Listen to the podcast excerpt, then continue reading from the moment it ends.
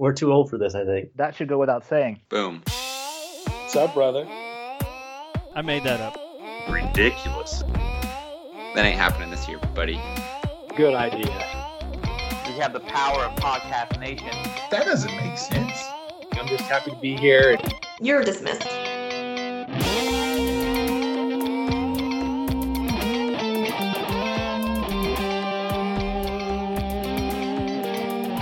All right, I tested it. It was recording. I've hit record again. If God be with us, it is actually recording. Well, you know, I'm sure Jehovah wants us to have this podcast. That's a good. so- That's as good of an introduction as we could get, I think. Go with God podcast. Uh, Ojalá. all right, well, uh, let's get on with the the post draft podcast. So let's just start with uh, give give your uh, general thoughts of uh, how the draft was. Craig, you go first. Oh man. If you so could it dawned describe on it. me a little bit after the draft that like the skill of our draft is is not like executing a strategy per se or uh, having the best plan going in. It's like it's navigating the mayhem once it starts. Uh huh. Because like for me, I, I you know I prepped for it. I had very specific idea of, of what my my roster was going to look like, and then it all just went to pot. Eight picks in. I mean, I had already it blew up in my face. So you just you, nobody can possibly predict what our draft is going to do. That's like it's the most fun thing. No, it's insane. It's literally insane. But the funnest insanity you can possibly imagine. Uh, Mike, what are your overall th- thoughts? If you could put it into just a few words. All right. It got really expensive really quick. That's true. Like one pick in, right? Literally one pick in. Yeah. Misty, what are your thoughts? Misty, what are your thoughts? Amen. It got really expensive really fast. And it it's true. You can't just expect your strategy to work. Um, it's about endurance and keeping up. The Yahoo keeps it going pretty quickly. Uh, so that kind of eliminates time for stopping to think. It makes it a very much more draft on emotion kind of situation. And it's like you just get caught up in a bidding war that you weren't expecting to be in over and over again. Hmm. And that's how our draft rolls. Yeah. Chris Taylor's a good example of that. Misty, stinking Misty. Yeah. he was one of my target players for sure. So uh, okay, well, let's take a just a little break, and we're gonna, as we go through the episode, we're gonna review the over unders that we talked about before the draft on on the podcast that was not. But uh, okay, let's do three of them. The number of Cubs on Jason's Jason's team, the over under was four and a half. Does anyone know what the number is without looking? I think it was seven. I actually looked this up. Before. I feel like seven. It was seven, yeah, and pretty quick. It didn't take long. All right, number of Dodgers on Jeremy's team. The over under was three and a half. Anybody know? Five. It, it was. It's also it's also like seven. It's five, yeah. And then the number of rookies on Craig's team. The over under was four and a half. By my count, Four. by my count, it's five. I mean, I might be miscounting someone as a rookie. That's not. Craig, as we talk, you can confirm or deny this. Okay, I, I only count I only count two. two. okay. All right, well, now we have to I actually mean, look at if it. you, I, I would count Winker as a rookie. Although He's a rookie, what's yeah. the what's the at bat limit? He- no, he's he he's still a considered a rookie, rookie? Yeah. He's like barely under it, but he is under it. All right, let's see. Uh, where's your team? Okay. Never mind. I got I count four. As Albies, Marte, Winker, uh, Perella, I guess is a rookie, maybe. I don't think he And is. Tatis. Tatis, Winker, Albies, Tatis, Winker, Albies. Lamet. I don't know who I got for the fifth. Do we count? Uh, do we count Tatis? He's not even in the league yet. He's a rook. Well, that's true. I was counting him. Oh, Alfaro. He's the future Alfaro's the other one. Future rookie. That's true. well, I'm counting them. It counts. Five. I'm the I'm the commissioner. It counts. All right. Uh, so Al, Al, Alfaro is also a rookie. yeah, he was the fifth one. All right, Bankhead, Mike, tell us what what was did you have? What was your strategy going into the draft? How did it change, and what did you adjust to? Uh, in my notes, I have seven things that I wanted to do. One, nominate Jay Bruce. Successful. Two, get Kershaw. Successful, though it cost me more money than I would like to have spent. Three, get Shelby Miller and Jimmy Nelson. Successful. Four, get at least one of the stud minor leaguers. That's Kingery, Robles, Tatis, or Senzel. I didn't even think about getting Acuna because that's just crazy talk. Um, that was successful. I got Kingery. Five, get two first basemen. Now I really wanted Rizzo and either Goldschmidt or Votto, depending on price, um, also known as last year's Jonathan Dunkel strategy. Spending fifty-seven dollars on Kershaw made that not happen. Not happen. I did get two first basemen. I did get two first basemen. I got Carpenter and Belt, Although, so it's if- kind of a discounted version of that If I could strategy. interject. Of that strategy. Please. He yelled when I he yelled when I tried to get Justin Bour and said, "You already have a first baseman." You mean Justin Just Bour? I was just trying to price enforce on Justin Bour. I don't like him because of his ballpark. He plays in Miami, and that's a tough ballpark to hit home runs in. Duh. Um, so I, I had to make an adjustment there. I couldn't afford the first baseman I wanted. Um, on base percentage was was at a premium during this draft, and that hurts me because I love on base percentage. Uh, six, I wanted at least five relief pitchers. I got six of them, so success. And seven, I only wanted to buy hitters with an OBP over 350. I really wanted a couple that were at 400, but I, I didn't manage to do that. Um, my regret is not spending money to get Harper because he went for cheaper than he should have. Um, but everybody on my roster should OBP 350 as far as the ones that are actually going to play. And if Yelich has, you know, a really good season, he'll OBP 400. So I accomplished everything I wanted to accomplish. My real change in plan was halfway through the draft, I decided that I wasn't going to waste money on a catcher because there's no point. Um, so it worked out. Okay. Craig, your draft draft strategy. It's fun now that we can actually talk about this since we hit it all, all the other podcasts. Uh, I had a few players in particular I was going for because I wanted to get some positional flexibility on my roster. So let's run through them.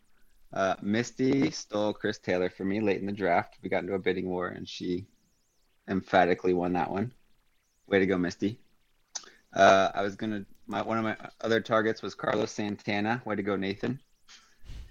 You that that to me is one of the steals of the draft. Carlos Santana at 32. I agree with that. I on, I only didn't bid on him because I already had uh, bought. I price enforced on what's his face, my first baseman, uh, Hosmer. So you didn't want him. You were So- price enforcing. Yeah, but I'm happy to have him. I Yeah. think he's solid. I'm Wait, I'm cool. Wasn't that one of the uh, one of the pre-draft predictions that one of the Dunkles would get caught price enforcing? Yeah. Yeah, but I don't I don't consider it price enforcing if it's a guy I don't mind getting. He's not the guy I wanted, but I'm cool having him. I'm perfectly happy having him. Uh, and then the other one I wanted to go for was uh, Anthony Rendon, who was also a steal in the draft, I think, at 30 bucks. I'd have gladly paid up to 40 for him. But like two, a pick or two before that, I bought Justin Turner for 27, which was an extremely fair price, I thought. And then he proceeded to break his hand two days later. So that worked out great. That was basically like the three players I was going to target and then just kind of wing it from there. But that's basically what happened. I'm, I'm happy with my team. Uh, I thought it was interesting. My take is that me and you, Nathan, had the exact same strategy. You just executed it better as far as roster composition and guys we like, because you have a lot of guys I like. You and I, uh, where Tome and I were chatting during the whole draft. I did the Google Hangout, nobody showed up, so I closed it, and then he texted me and wanted to chat. And uh, yeah, he and I were talking about that the whole draft. That you and I were, because we were the ones that stayed out of that big spending spree at the beginning, and so we had some flexibility that no one else had. And I told him, and it kept happening. That like he said it too. Like you and I are going to be battling all night, and we did here and there, but Yeah, it was me, you, and Misty battling. I thought. it was good times. Misty, did you have a strategy going in? Did it change? I'm sorry. Were you asking me? Yes. I'm sorry. Yes. Okay, sorry, you cut out. I didn't hear the name. Yeah, um, kind of. Yeah, my strategy is mostly the same most years, where I break it down by position. I make notes like don't overspend here or there because either the pool is too shallow or the best keepers have already been kept. Um, so I just kind of figure I'll spend on an average price or less on those. And I was willing to spend high on at least a couple of studs. I did try to get Harper for the record. I would have gone a 52. And I was trying to, and the I typed in three digits by accident, and by the time I backspaced into the two digit field, it was gone. Mm. So thank you, Yahoo. I really tried for that one. Um, so yeah, I, I missed out on that. So I just tried to get some of the bigger names that I recognized. like, like, oh yeah, I read about that guy. I want that guy, and and I'd fight for him every now and then. My my mistake was, uh, as you all clearly can see in in the, the pitching, because I got got distracted by numbers and not jobs or positions per se. So I did not budget accordingly for pitching or really follow through on on that. But I think I think overall my strategy works. I I go by tiers and if I'm if I feel like I need to go high tier or just stick with middle or low tier, then then I stick with that and look for the the sleepers that I've got notes on and that kind of thing to try to get value. I I do try to get value. All right. That's basically it. Right. Very good. I'm just sending another invite out to Tome. I think he's available now. All right. Well, while we're waiting on him, I'm just gonna. I'd like for mine. I just want to talk about. Well, last year I panicked big time, and I missed out on all the big players. I decided it was way too much money, and thought it would come back down, and it really never did last year. And so this year that sort of happened again. My plan was to get one of the big, one of the maybe top five guys that were available, but man, that it was just way too expensive for me. So I sat it out. I was gonna get, I would have jumped in on Harper, but I was sending a text message when that pick went through. And when I turned back around and he went for 49, I was like, how did that just happen? Uh, but so what I did is uh, It is. Uh, I know, right? I uh, I decided to clean up in the middle of the draft and just focus after guys I liked, whether their projections were good or not. Guys I had confidence in, because I'm at least gonna like rooting for them this year. So that was kind of what I did.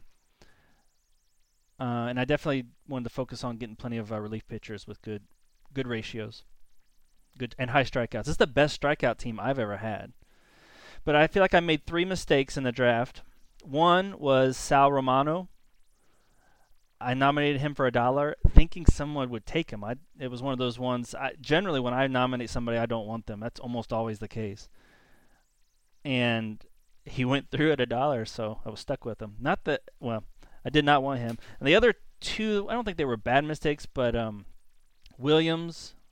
I'm pulling up my sheet here again. Um, yeah, Williams at two dollars and Peterson at two dollars. Uh, not that they're so bad. They could have nice seasons, but I wasn't. I wish I had uh, spent a couple more bucks or waited a little longer on my third outfielder and filled that in later to have somebody a little more solid. I kind of messed up just taking bargains instead of getting good players actually. Tome can tell you I was just sitting there. I just said, "Well, I'll take him for two bucks, sure," and then nobody bid him up. So those were my mistakes. It cost me a little roster flexibility at the end, but I love my team. First time since 2015 I've walked away from a draft like I could win this. All right. That's interesting. I feel I feel about mine. Uh, you might remember the year that Misty won when the draft was over. I said, "Well, I mean, you can't finish last of that team, but that team's kind of meh. Uh, I don't think it can win." And then she won. uh, that's kind of how I feel about mine. I didn't. I don't think I made any glaring mistakes, and especially when I get my two DL pitchers that I really wanted back. Um, that's going to be nice. And Clayton Kershaw, when healthy, covers a multitude of ratio sins. Uh, Um, but at first glance, I felt like this was a fourth or fifth place team. But I thought that about Misty's team the year that she won, which makes me feel better about what I did. Would you say that Nathan's team is nondescript?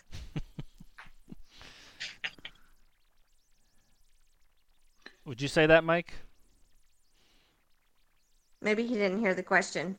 What was the question? Would you say Nah, that people Nathan's keep team cutting is out. nondescript?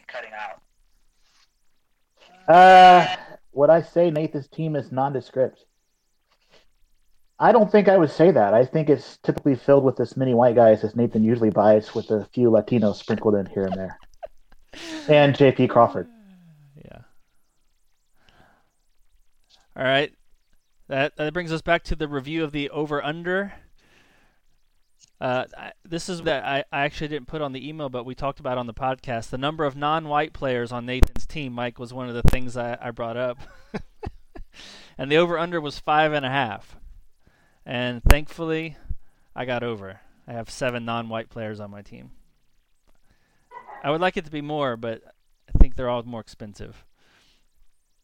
Uh, number of Reds combined on Richard and Jonathan's team. We set the over under at four and a half. Anybody care to venture a guess? Ten.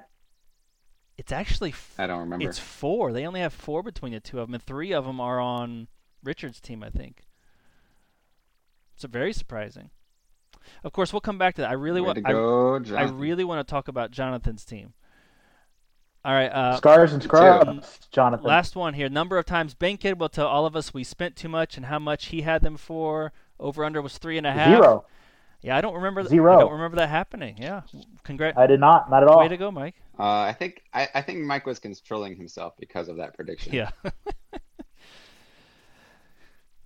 right, so we. Can we talk about Jonathan's team? Yeah, now? let's do that. I, I, that was the one to me of all these teams just fascinated me.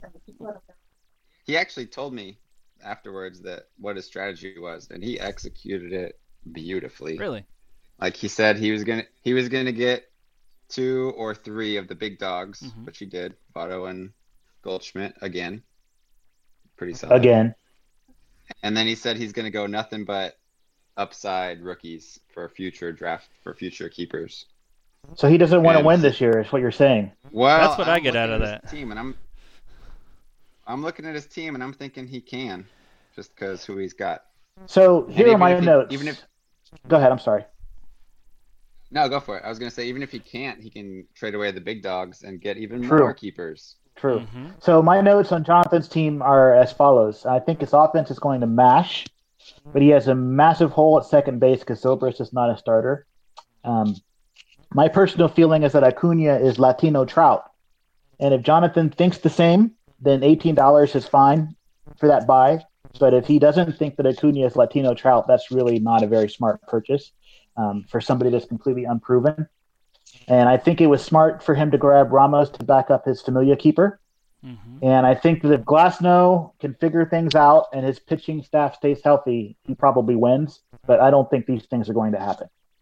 Interesting. I'm sure I, He's a, it'd be. he's a he's he's a contender. He's a contender. That's interesting. Top I- top five, I, yeah. I might be proven wrong, but I feel like he he is not in it. And here's why. Here's why I think he messed up. When he first got when he got Goldschmidt and Bruce, or Goldschmidt and Bruce, Goldschmidt and Votto and Bruce, sure. When he got McCutcheon for 20 and Bruce for 13, I remember talking with Tomei saying, you know, his team's going to be in it all year, even though he has no money left. But the Acuna for 18 and the Senzel for 10, you can't have it both ways. You can't have unproven talent for more than they're worth and have no money left and expect to finish well. Now, uh, it, you, I might be proven wrong. We'll see, right? But I feel like he could, he should have, I mean- he should have gone one way or the other. You cannot do both. Acuna will be up in two weeks, so we'll find out about him real quick. You know, And that's and if he's up Uh, quick, I think that makes yeah. a big difference. But I'm just not convinced he will Yeah. be. he'll be up before April's over. No, I think John's in good shape. He even got a long-term keeper in Austin Riley. So like, mm-hmm. if Senzel goes to short or something, he's he's set. Like he's got Well, 20 keepers. he's hurt that we only have four keepers. I mean, Yeah, because exactly. as as much as pitching costs, I would really want to continue keeping Degrom and Familia, and there's two of his four. You know, I just feel like stars and scrubs when we went 24 players deeper this year, there's there's just junk left at the end. I felt like I just feel like it's a really bad strategy. I don't like it at all. See, now I, I think it's a. vi- I did not do this, but I think it's a viable strategy if by your scrubs you're getting guys that get holds. Yeah, sure. Because I think you can get some of the. You can't get Imagine that cheaply, but you can get some of those guys pretty cheap. In fact, there's still some of them out there for free right now. Um, so I think if you're going to do stars and scrubs, you probably want to load up on your offense during the stars portion and try to backfill your pitching. Yeah. Kind of like a, a Lima, the the Lima plan. Yeah. I just feel like his team everything has to go perfectly right. There's no room for error. I mean, if His offense is going to be good though. His offense is going to be good. yeah, his two players are going to be good for sure. Actually, I, Yeah, I think I think I half of his offense is good. I think the other half could be nothing, which is what scares me. Well, he needs a second baseman. Yeah. Yeah, b- Actually, no, he doesn't. Jonathan, buy a second baseman. Don't trade for one. Stay at Silver all year. yeah. To me, that was the most fascinating team. Uh, Tomei, I wish he was on because he and I were looking at it, being like, "Wow, what did he just do?" Um. All right. Any other teams that caught your guys' eye? that you want to talk about? Well, Yeah, wanted I have a few. talk- I'll let Craig go first though. Well, I wanted to first of all say there's a lot of homer homerism going on here. Like every single person who likes a certain Oh. team got a lot of players on their certain team. Yeah. Jeremy's got a ton of Dodgers. uh, Brett's got a ton of Mets. Uh, it's it's crazy. It really is crazy. Um, man, Cardinal Way has got a whole bunch of stinking Cardinals. It's that could play to your favor though, especially if you know your bullpen, because now that we're doing saves or uh, holds, that'll make a big difference. Uh, I would like to talk about Tommy's team since he's not around to defend himself. Go for it. So Yes, yeah, let's do that. Riz- Rizzo for 57, like that makes me feel a whole lot better about Hosmer for Yeah. 30 or whatever I got him for. By the Uh, way, I, I was in on that all the way up to the end, and um, I would have paid up to fifty-five or fifty-six, but yeah. Well, I want you to defend your uh, Carpenter pick, by the way. And then I will. But yeah, continue. I'd like to hear it. and then Quintana, you know, that's like a uh, a Tommy darling because he's a low whip pitcher. But man, 38 for Quintana, that's pretty crazy. Which was also all the Cubs pitchers went sky high, except for my boy Chatwood. But that's another story. Yeah, I, I, I really hate it because I plugged all the teams into my software that I was using. and yet again, Tommy crushes us like a bug. But I don't see it. Well, like looking at that I roster, just disagree. don't see it. this is the first year he's. I don't think he's going to execute his crush pitching strategy because it doesn't look nearly as dominant as his ERA whip usually are. mm-hmm. I'm not feeling it. In fact, I think that having Kershaw is a big contributor to executing the Tommy strategy, and I would like to thank Tommy for not paying 58 for him this year. You know, looking at One thing I do love about Tommy's team, I was just gonna say I love the fact that he got two Reds pitchers or catchers because they're gonna be oh yeah, Yeah, solid. yeah, that was a great pick. um, which is very smart. Maximize your at bats, right? But uh, I think his offense is pretty good, but he's got no depth and not a lot of balance. So if he has any offensive injuries, he's hosed. Yeah. Talking about the Quintana pickup, uh, part of that is where he came out, right? That's part of how these drafts work. It's not really about value; it's about what they're Yeah. worth. Sometimes it, He was sometimes he was really win. the last good pitcher to come out. He was the 36th player overall, and so Tomei uh, just he you know because sometimes your hands forced. That happened with me at third base with um, Longoria. I didn't want to spin that, but he was the last decent third baseman. Yeah, that's the thing with these drafts. Uh, Mike, what other team you got you want to talk about? Uh, briefly, I think Richard had the best auction he's had since he's been in our league. Um, I think there's no way this team finishes last unless he has a lot of injuries. Um, I think he might finish in the top half. Now that said, he's got some injury issues. Uh, Murphy's not going to start the season, um, but yeah, he uh, he kind of brought it this time. Yeah, Um, and my had, comments on your team, and, and he had go a- ahead, he had 11 bucks left over. I just I'm just looking here on the page. which is which is really an unforgivable sin. Like that's the kind of sin that if we believed in hell, it would send you to hell. I'll say I had six But bucks. thankfully, we don't believe in that. That's true. Yeah, I had six bucks left Um, over, but I don't feel bad about that at all. I feel like I used my money well. I mean, I would have liked to have used it better, obviously. I uh, I'm going to double down on my prediction that Brett's probably the best position. He's got the best outfield, and that's not close. Yeah. Now his infielders are pretty weak, and he's particularly weak at first base. But he's got enough pieces and value that if he really wanted to upgrade first base and wanted to make a, a decent trade to do that, I think he could. Yeah. And it seems like he's going to punt holds, which is an interesting strategy. But his offense is going to be really good, so I like what he's done. Um, and on Nathan's team, I'm going to say what I said in that text to you the night of. Here are the things that need to happen for Nathan to win. Margot makes the leap. Pollock is healthy. Longoria can hit in that spacious ballpark. Arcia ends up good and he gets on base enough. Peterson learns how to hit. By the way, I don't think he can hit. He's a I he's think he a power, he's but a he can't he's hit. a role player on my team. Anyway, Okay, that's good. Um, and if you get good contribution from your red starting pitchers, one of which you've already jettisoned, um, Yeah. I think if all those things happen for you, I think you win. I don't think all of those things are going to happen, so I don't think you win. I think you're a middle of the pack team. Then again, I, I'll say it again. I thought Misty was middle of the pack team the year she won, and she won. So I'll you just want to get in the mix is the idea. I'll say this: my second base was really weak after the draft, and my utility really too.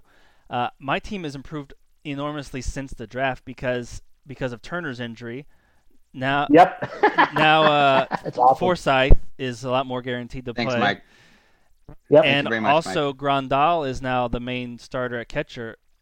My team got way better since the draft. I'm thrilled about that. Yep. Uh, did did you see the news item on Samardzija, Nathan? No. What? He went for an MRI today for his shoulder. Ooh, that's not good. Yeah, him and you know the hits keep on coming. I hate spring training after the draft. Just hate it. By the way, Steven Souza is also hurt. Yep. So take that. I heard that. That's uh, some. That's you know what their outfield's really crowded, and uh, that'll open up some at bats for somebody. Yeah, guess who it opens up for? Jarrod Dyson, who Tomei has. Oh yeah. Well, that kind of is not cool. No, I actually really liked Dyson. and I wanted him, but Tommy was willing to go more money than than uh, than I was but Tomei to. Tomei has like six outfielders, so to help him, he can't play them. No, he's gonna have to either move one or yeah, he's gonna move one. I bet. Yeah, and poor Brett's the one who had Souza. Yeah, I don't think Brett needs Souza really. He was like his fourth outfielder. Right. He's got three outfielders better than that guy. Exactly. So let's let's Yeah. let's break off from talking about teams for just a second. One other note that I wanted to talk about was is do you do you guys think some of the the the the, the reason that people were spending more money was because there was more draft dollars out there? Yeah, Yes. it's inflation. Now I think it goes crazy in our league. Um, you can actually calculate for inflation, and I usually do. But Yeah, but inflation's there every year. I'm talking about the that, past- that we had more dollars to start with. oh, I don't think it was so much that as it was the the keeper value. But maybe, come to think of it, maybe. No, it is definitely the fact that we added dollars to it this year. It's happened a few years since we've increased the budgets or increased the amount of teams that play. So I broke it down. Anytime that has the value of keepers. I broke it down. In the past, we had tw- two hundred and thirty dollars for twenty positions, so that was eleven fifty per player. This year, we had two hundred and sixty dollars for twenty-two positions, which is eleven eighty-two per player. It's almost exactly the same ratio per per position. So May I? as I heard, That's because as- people are crazy. as I saw people spending their money, I was like, people don't understand. It's almost exactly the same. And I'm just gonna sit back. people It is the same. However, I will say that if you really want, if you really wanted one of the top players and you weren't willing to go the 50 plus, you weren't going to get him. So Yeah. part of it is you need to be if you, if this is someone you want to roster, you need to be willing to do whatever it takes, and sometimes that takes fifty six dollars Oh, yeah. or fifty No, seven dollars. I, I understand it for the top player, but I- it I- kept happening the whole draft. No, I feel like I feel like you view it very differently than I view it, Nathan. Do tell. So, okay, so okay, last year we drafted what was it, twenty players a team? You said Mm-hmm. is that what it was? Yep. Yeah, 20 for 200. Okay, so so that's two hundred forty players that we drafted, correct. but everything past a certain point is just basically dollar players is the way I look at it. Okay. So you just added more dollar players to the end of the draft and pushed up all the talent even higher than it already was. But here's why I don't think That's that how wor- I view. That's how I view the draft. Here's why I don't think that works. Because your dollar last couple round players are worse than before now. So you're get Exactly, you're filling out the end players. of your draft with with stuff that's not going to help your team very much. You would rather fill it up earlier, which the three of us did amazingly. I don't know how that happened. Did I? We were the th- Maybe I did. we were the first three done. That's that's unheard of. Well, and I spent all my money, as I always do. You know what, what's interesting is I looked at the uh, the NL Tout Wars result, and this is the the foremost premier expert league. And I, if I remember right, I don't think anyone went for higher than like forty one bucks. Yeah, but they didn't have keepers like like we were saying earlier. That, No, that makes a big they did not. I Well, that that that causes some inflation. yeah, I, I understand players going higher, but what blew me away was people spending. Uh, Tomei and I kept reacting every time it happened. It's like you don't have money for that player. You're not gonna have anything left. You know, as it kept. You know what? I didn't. I didn't have a problem with that. That helps me Well, at the end of the draft. sure. I, I knew when people were losing money on those kind of players that I didn't want, that I was going to get pretty much what I wanted the last five or six picks. And I'm sure that you two felt the same way. Yeah. Oh, it, it obviously You it know- works out for somebody's benefit that has money left. Yeah, Yeah, like yeah. You know, the only two teams that that really affected, they ended up with a whole bunch of dollar players, was Charles and Jason. And Jason got screwed over because he had to leave the draft for some reason. I'd like to hear that story. But um, you know, he spent a whole bunch of money on his offense. He filled up his offense in his first two starting pitchers with Cubs, obviously. And then he got basically got auto picked the rest of the way. Yeah. And so he got filled up with garbage. Um, well, it happened with Charles though did pretty good. Like his dollar players are good. I would consider them a okay. They're fine. Eh, Mercer and Galvis can't hit. But they got are alive. Jobs though. They're living and employed baseball players. Yeah. I, I Uh, love Kolten Wong and Jason Heyward for a buck though. Those are great. yeah, those are Those are good. actually Hayward was on my best buy list.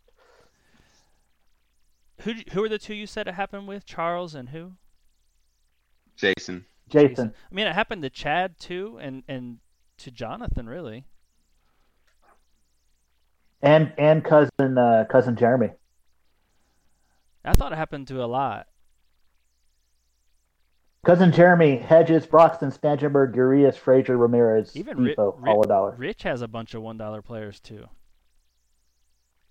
There's a lot out there. Well, I just thought it was interesting that the, uh, I, I, I mean, it seems like it's been that's just how it's going every year, right? Higher and higher and higher. Well, it's just one of those things that now that this has been the experience, it's time to think about that for next year. Um, I mean, when the when the draft was happening, I could see you, Nathan, and Tomei waiting and not spending on the really big players, Yeah, and I admire your patience.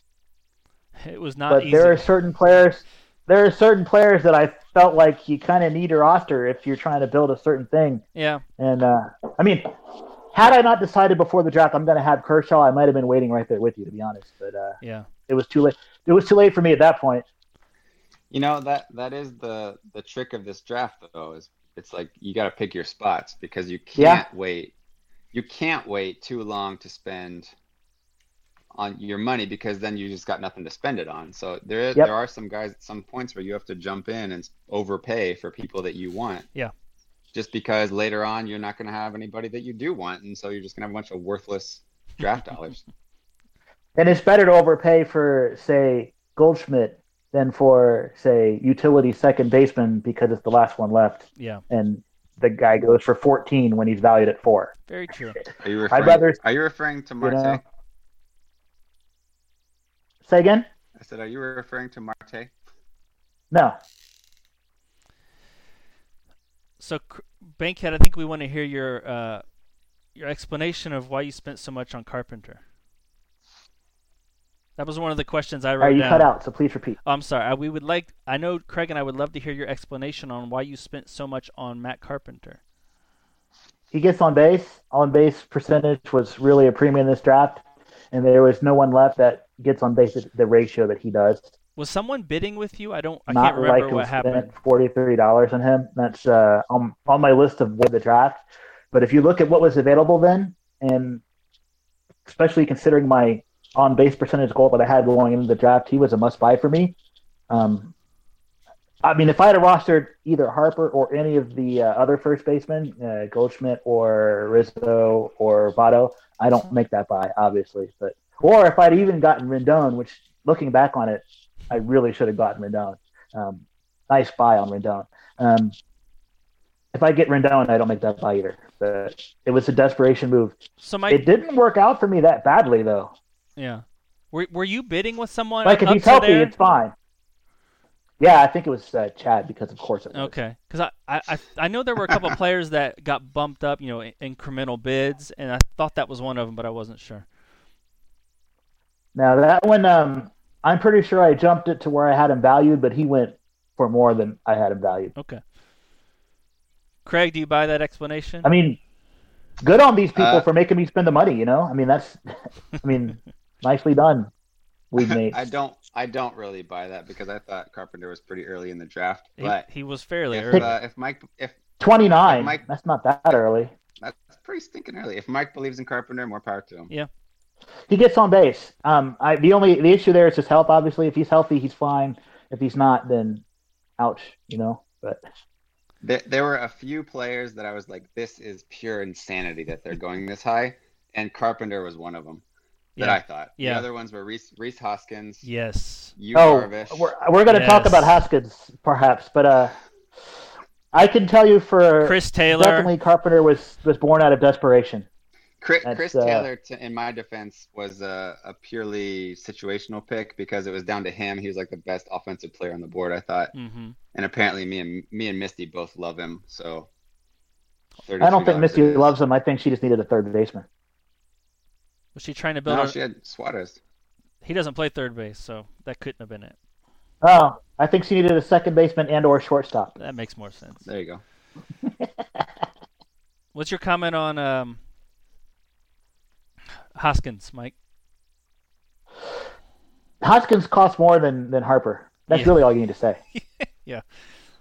This is a person that's unproven. I mean, Harper's been in the league five, six years. Look, if he gets hurt, he's toast. Yeah. If he doesn't get hurt, he's the MVP. He's worth every penny. He's worth almost sixty, probably, right?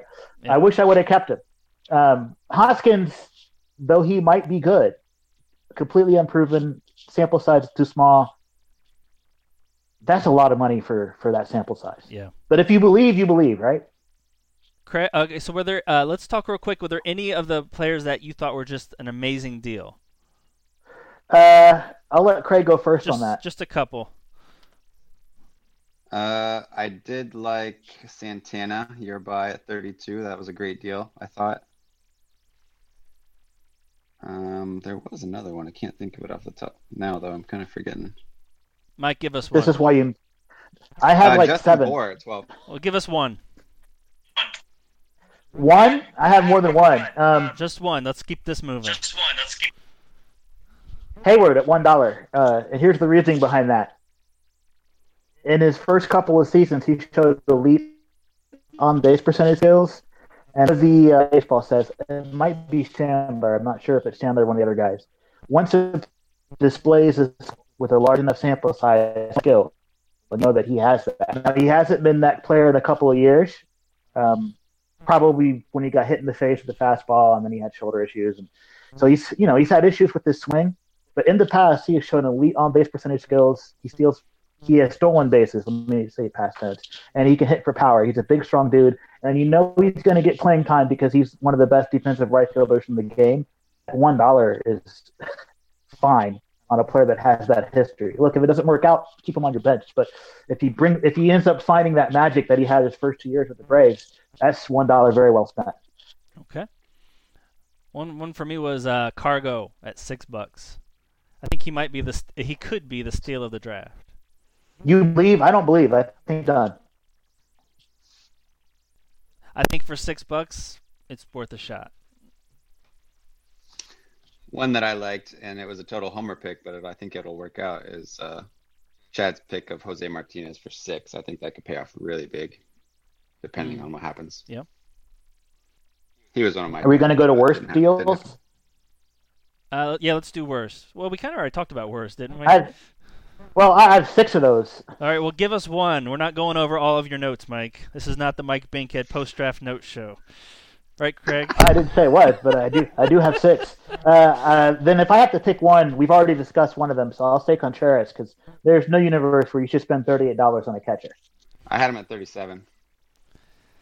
Even if you had him at thirty-seven, there's no universe you should spend thirty-seven dollars on a catcher. He doesn't get enough at bats to make it uh, really valuable. So I don't think I don't think he brings back that amount of value at the end of the season. I kind of agree with not overspending on a catcher. Yeah, I agree with that one, Mike. My note here with Contreras is what? yes. Enough said. And you didn't ask, but I also feel that Bellinger at 40 was too much because he's unproven. Hamilton at 26 is too much because he can't get on base. And Jay Bruce, is, for anything, is too much because I hate Jay Bruce. I think Jay Bruce is a good pick this year. I think Jay Bruce is a good pick this year. If he doesn't strike out 200 times, Oh, Mike. Oh, Even- Mike. Even if he does, if 30 he home does, runs and 30 100 runs RBI are pretty RBI good. Pretty good. I don't believe. I don't think he strikes out as much as you think he does he either, strikes out Mike. as much as you think he does either, Mike. Hey, Misty, can you mute yours again? We're getting feedback. Misty, you can be here, but you cannot talk. No, Misty, I'm you can be here, but you cannot talk. sorry. No, I'm trying to keep it on mute, but then I was gonna try and say something, Oh, go ahead. and then I shut up. Oh, so go ahead. no, it's all good. All right, so here's uh, one more uh, list of over unders, and then I have one other little thing to talk about, and then we can just open it up for any last thoughts. Number of times someone will ask for a break or be distracted by a tournament game. The over under was three and a half. I didn't get an exact number, but pretty sure that was over. Agreed. Nah, I don't know about that. Who was distracted? Well, I don't know if they were distracted, but there was a lot of talk about the tourney game. You can, you can talk and not be distracted. I think they Yeah. were I was distracted by a bathroom break. That's when you got JP Crawford. I took my laptop in the bathroom with me, a la Misty. All right, number of hours draft will take. Hey, that was like an hour less than what we said, right? We said four hours, 15 minutes. Yeah. Well, I didn't say that. I didn't think there's any way it's going to take that long. I think it did in the That past. really surprised me too. Kudos to everybody for keeping it moving. And then finally, number of 40 plus dollar players. The over under was way too low at five and a half. Oh yeah. Does anybody know how many You it probably was? should have set. You should have set 50 plus players. I feel like it was nine or 10. No. I'm going to guess 12. Yeah, it was nine over forty dollars. The most before that was six back in 2016. Craziness. So one other thing I wanted to talk about here was closer prices. So we introduced holds, in theory, to bring down closer pri- prices. Correct? Uh, I don't know why you did it, but Well, that was the that was the because home gen- runs. Al- Cause I thought it was because home runs allowed is terrible, and we all hate it. That's also true. The genesis of the idea was how can we make it easier to get relief pitchers because it's so hard in a 12 team league to get a closer. So expensive. Anyway, uh, what do you guys do you guys have any what do you guys think? Did it work or not? Uh, the It- price didn't depress that much. It depressed a little bit. Uh, I feel like any depression on the price of closers was pretty much due to the early overspending on on base percentage and offense.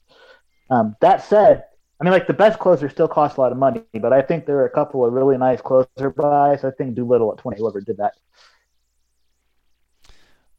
Well, here are the results. I looked at the last three years of drafts. They've all been 12 teams. And I went and looked at what the prices were for the 12 main closers for each of those years. This year we spent more on closers than any every other year by $26. How much of that was Jansen and uh, Well- Morrow? That's the thing is Jansen's been the same every year, so you really can't even include him. He's been almost exactly the same every year.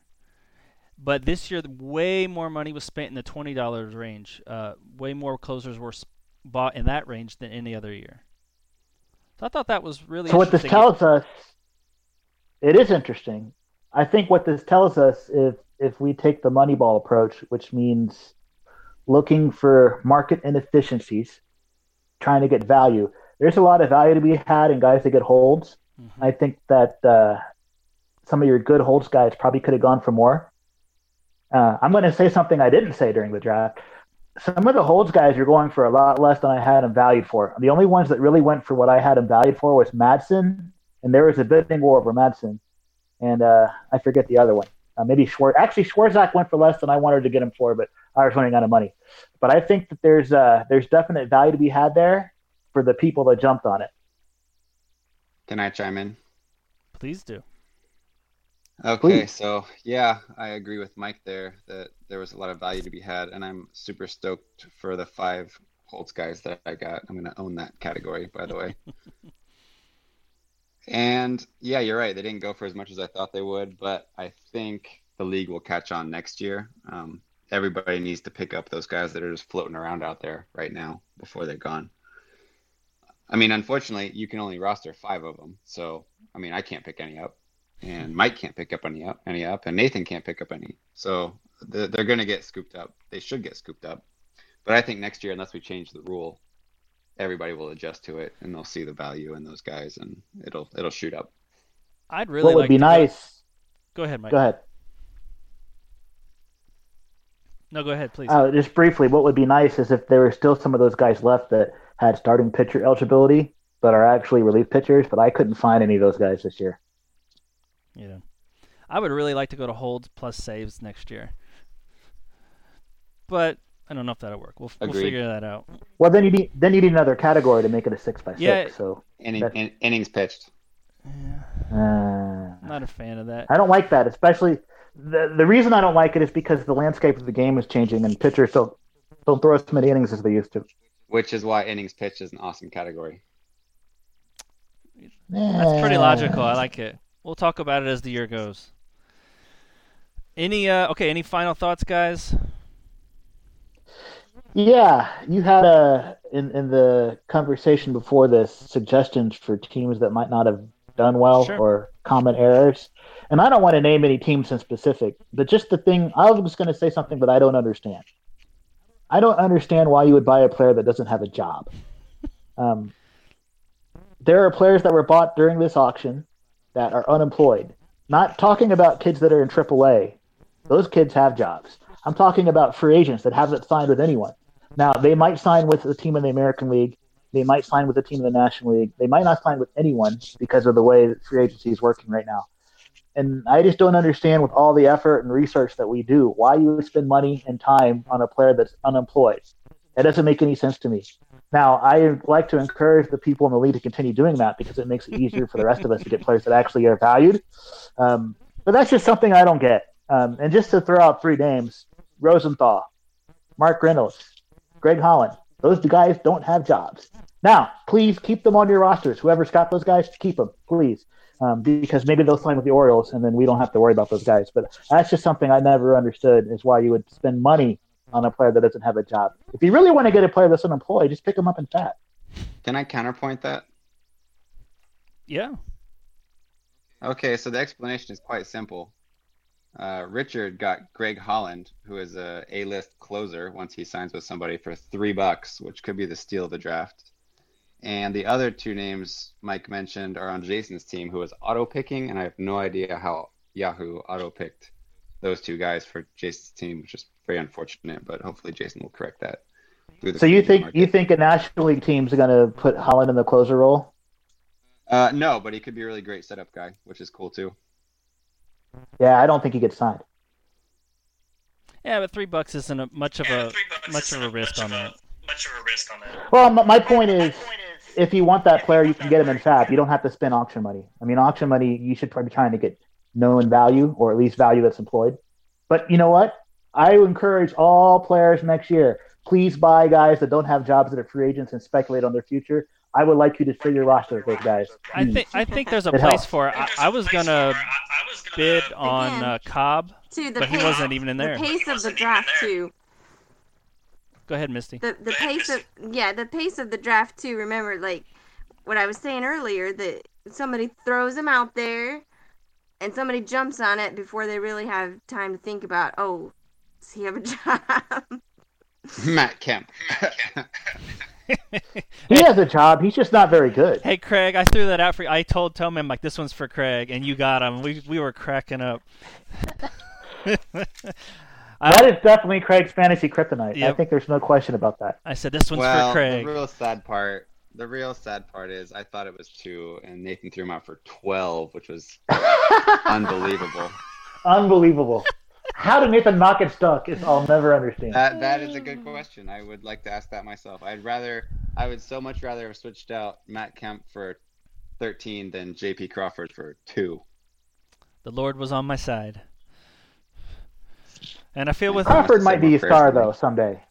Someday. All right, guys. Well, this was fun, and uh, it, it might work out. Who knows? I I have a thought. If I don't, Oh, if you yeah. don't mind, if I could again uh, never underestimate the value of the multi-position eligi- eligibility. Uh, Matt Carpenter is no longer the only utility player out there.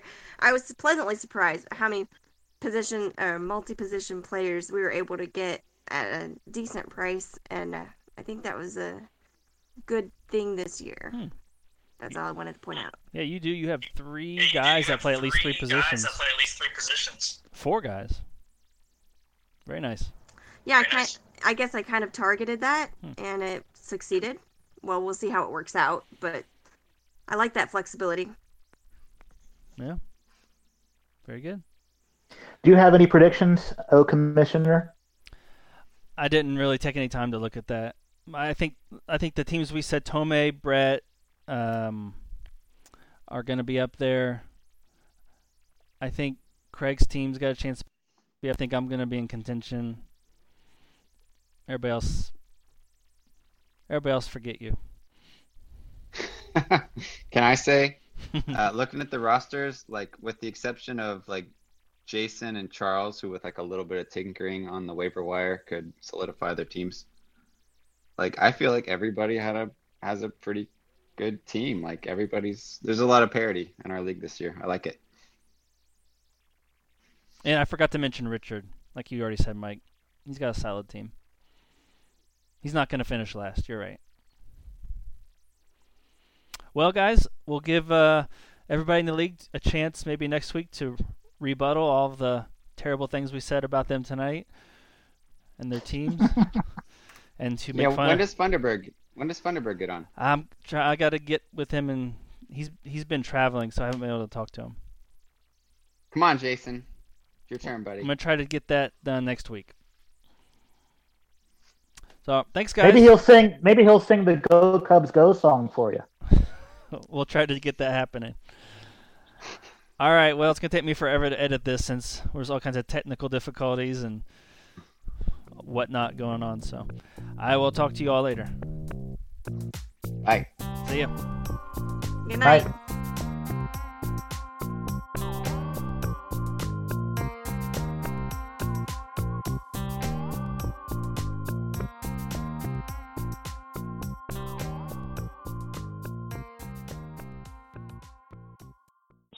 Humidor.